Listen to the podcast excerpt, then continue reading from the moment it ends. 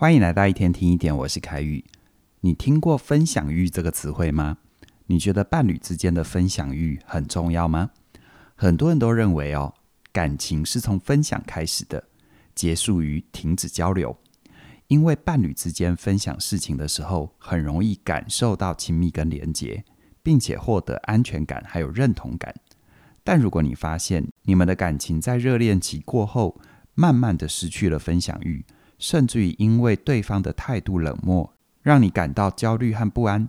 那你们该怎么做才能够陪伴彼此，找回消失的分享欲呢？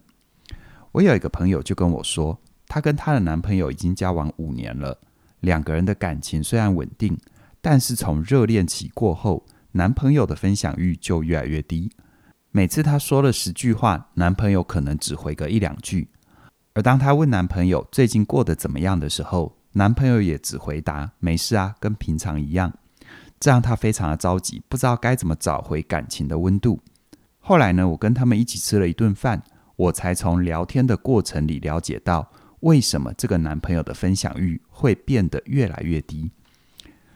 根据这个男朋友的描述，他之所以对我的朋友，也就是他的女朋友，越来越没有分享欲，是因为他对分享欲有2个理解。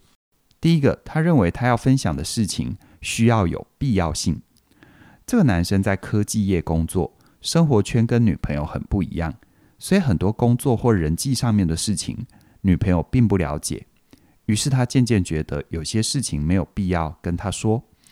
因为呢，这事情跟女朋友一点关系都没有。而且如果女朋友听不懂，或者是有不必要的误会，他除了要从头解释一遍，还要花力气纠正女朋友的理解，到时候万一聊天聊出火气来，反而还会伤害他们的感情，所以他选择不说，避免沟通的时候发生冲突。再来第二个，他认为分享的事情只能是正面有趣的事情。这个男生平常有很多的工作压力，经常会烦躁不舒服，因此呢，他常觉得自己想要讲的事情都很负面，他不想要把负能量丢给女朋友，他只想要让女朋友接收到正能量。然而呢，这个男生平常的生活也比较单调，所以每次放假的时候，他只想要休息，就算有一些休闲娱乐，也都只是跟朋友讲讲干话，或者是打打电动。如果跟女朋友说这些事情，女朋友一定会觉得自己很无聊，甚至会批评他的生活态度，觉得他对生活缺乏热忱，应该要做出一些改变才对。在听完这个男生对于分享欲的理解之后，你发现了吗？其实这个男生很在乎女朋友的感受，只是因为他没有说出口，而是用消极抗拒的方法来表达自己，所以女朋友没有接收到他的善意，只看到他的冷漠跟疏离。所以我告诉这个男生他今天愿意把自己对于分享欲的理解分享给女朋友知道，就已经是一个靠近的过程了，能够满足女朋友对于关系的期待同时呢，我也鼓励她的女朋友，也就是我自己的朋友，在听她男朋友说话的时候，可以做到2件事情。第一件事情，扮演一个纯粹的聆听者。在伴侣说话的时候，可以试着扮演一个纯粹的聆听者，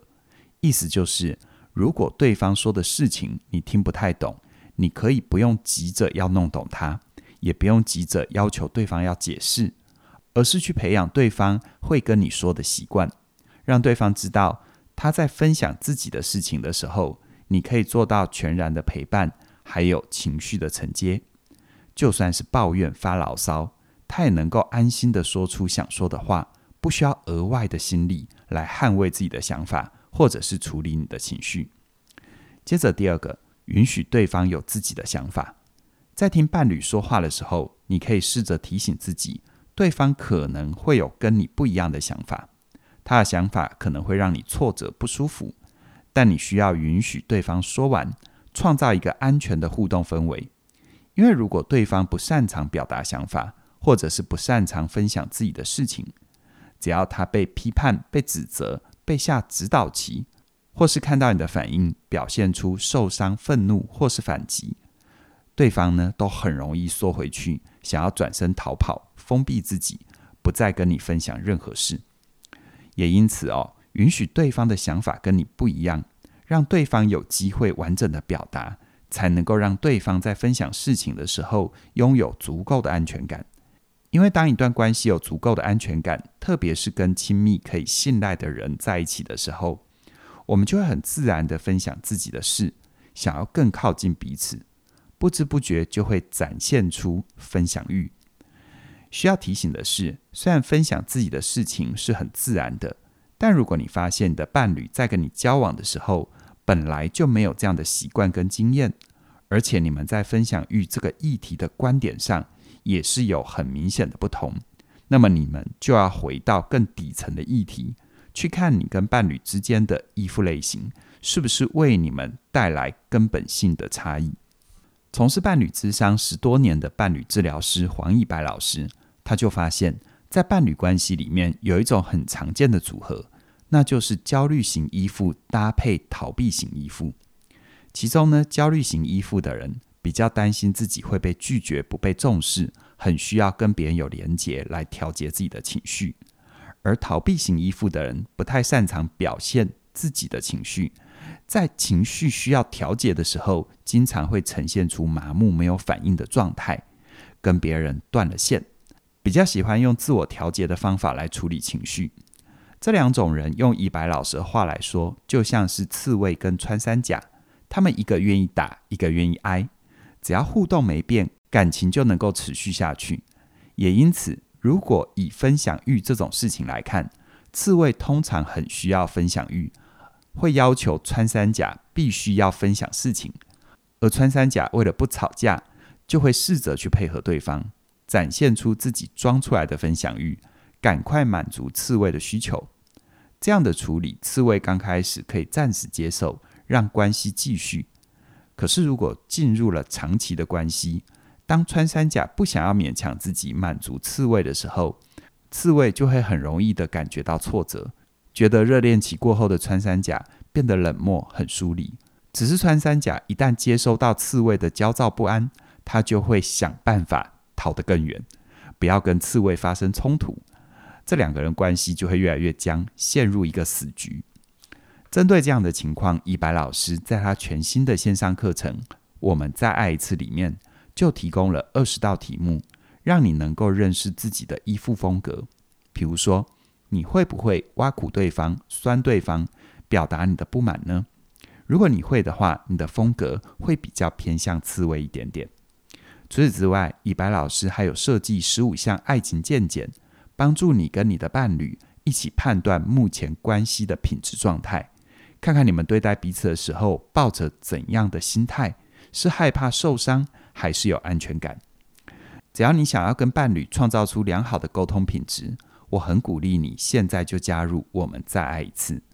因为这门课不但是全台湾第1门由伴侣治疗师开设的伴侣沟通课程，也是少数从关系的视角拆解你跟伴侣的沟通过程，让你在面对像是分享欲这类关系议题的时候，不会只是把原因丢给对方或者是归咎自己，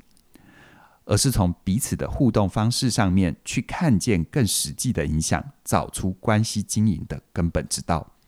邀请你现在就到起点的网站加入我们再爱一次。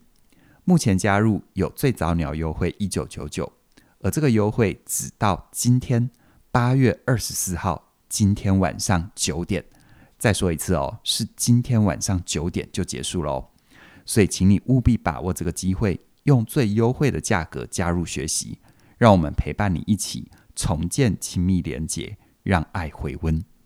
详细的课程资讯在我们的影片说明里都有连结，期待你的加入，希望你能够把握今天晚上9点之前1999的优惠。那么今天就跟你聊到这边了，谢谢你的收听，我们再会。